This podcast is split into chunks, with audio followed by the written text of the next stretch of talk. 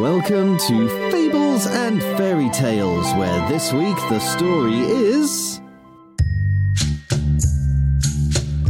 Come on, little camel.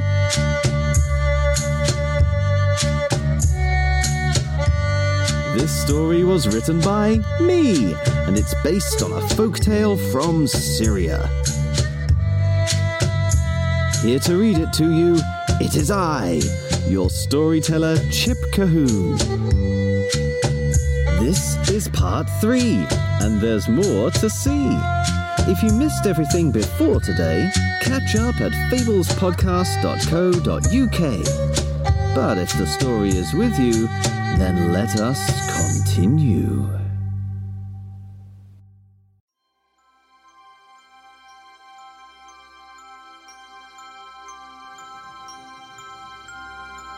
It was night. Elsie could hear the hissing of sand snakes. She could hear the tapping of scorpion legs skittering across the dunes. And in the distance, she could hear the laughter of hyenas. She began to cry. She was in big trouble now, bigger than any trouble she'd ever been in. And she was carrying the presents for a king. Everyone was going to be furious with her, and she was probably going to die. As a tear slipped down her cheek, she thought of Mummy Camel's face stern, angry, disappointed. She thought of Daddy Camel's face strict, fuming, rejecting. She thought of Grandma Camel's face soft, sympathetic, and sweet as she said, Chin up, little camel. Elsie shook her head. Chin up? What's the point of holding my chin up? What's so good about looking at the. And as she looked up, she gasped, though not from terror this time, from wonder. Wow! There in the sky was the biggest, brightest, most beautiful star she had ever seen. Elsie came out from her little cave. The star was so bright it was making sparkles in the sand. She couldn't see her family's hoofprints anymore. The sandstorm had blown them all away. But the light of the star helped her see far into the distance. And in that direction, under the star, Elsie could see a town. Elsie gasped again, this time with understanding. The Magi were right. Stars could help you understand the world. This one was obviously showing her a place she could go and ask for help. So Elsie began trotting in that direction. She could still hear snakes and scorpions and hyenas, but they sounded even further away now, like the star was helping her stay safe. Yes, it was hot and dry and dusty, and soon Elsie was sweating and panting and coughing a little. But if she saw a cactus, it didn't interest her right now. Nothing was as wondrous as that star. At last, Elsie arrived at the town. The sign on the gates said that the town was called. Uh, ah, sorry, I always forget. It was something beginning with B. That's it. Bethlehem. When Elsie stepped into the streets of Bethlehem, she soon realized that she didn't need to ask anyone for help. The walls around the town had kept out the sandstorm, so she could now see her family's hoofprints. She knew it was them because they were right next to the hoofprints of four horses and four elephants. They had arrived in Bethlehem too. Yay! Excited, Elsie almost galloped through the town. The presents didn't feel so heavy now.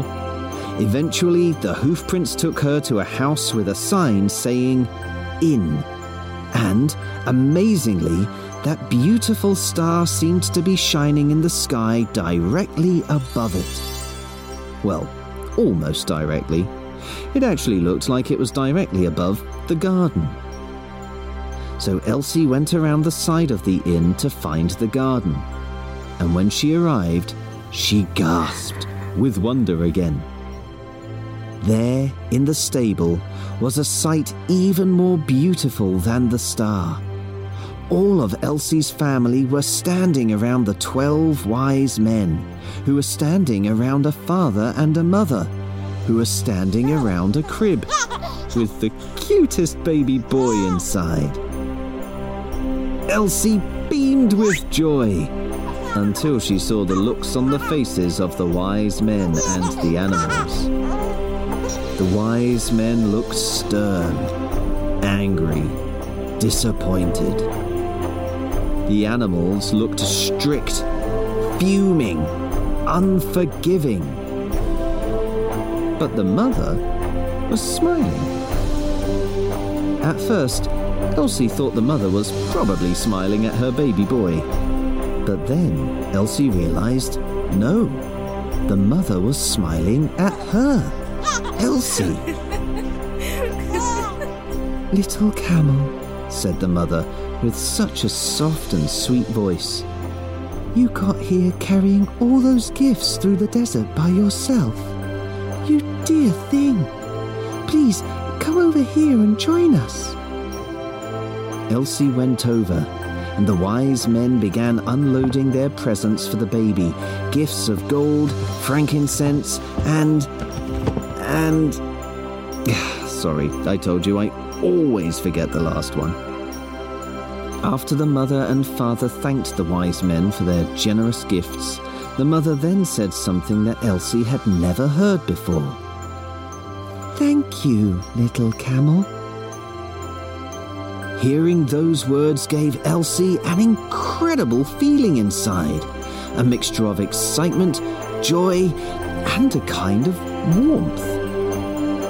Then the mother said, Little camel, may I ask you to do an even bigger job for me? You see, my baby boy here is very special, and people will want to celebrate his birthday for many years. He is happy to have these presents of gold, frankincense, and myrrh, but I think he wants to share that happiness with every other child in the world. So every time his birthday comes around, please could you take presents to all the other children around here in the same way you brought them to us today? Because you found your way through the desert, I know you can do it. Elsie was delighted to be asked. She was honoured. And because the mother believed she could do it, she nodded her head. That's why, ever since then, Santa hasn't needed to worry about taking presents to the Middle East. Elsie the little camel has done instead. It's been so long that the rest of the world has forgotten nine of the wise men, and they've even forgotten the elephants and horses. But people in the Middle East remember most of them, and they definitely remember Elsie. Who knows? Maybe if you send your Christmas letter to Elsie, she'll visit you this Christmas Eve too.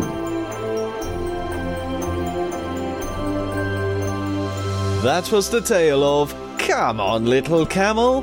Thank you for sharing it with me. Now, we're taking a little break for the holidays. You've got more important things to worry about than podcasts, like making Christmas cards for your favourite people.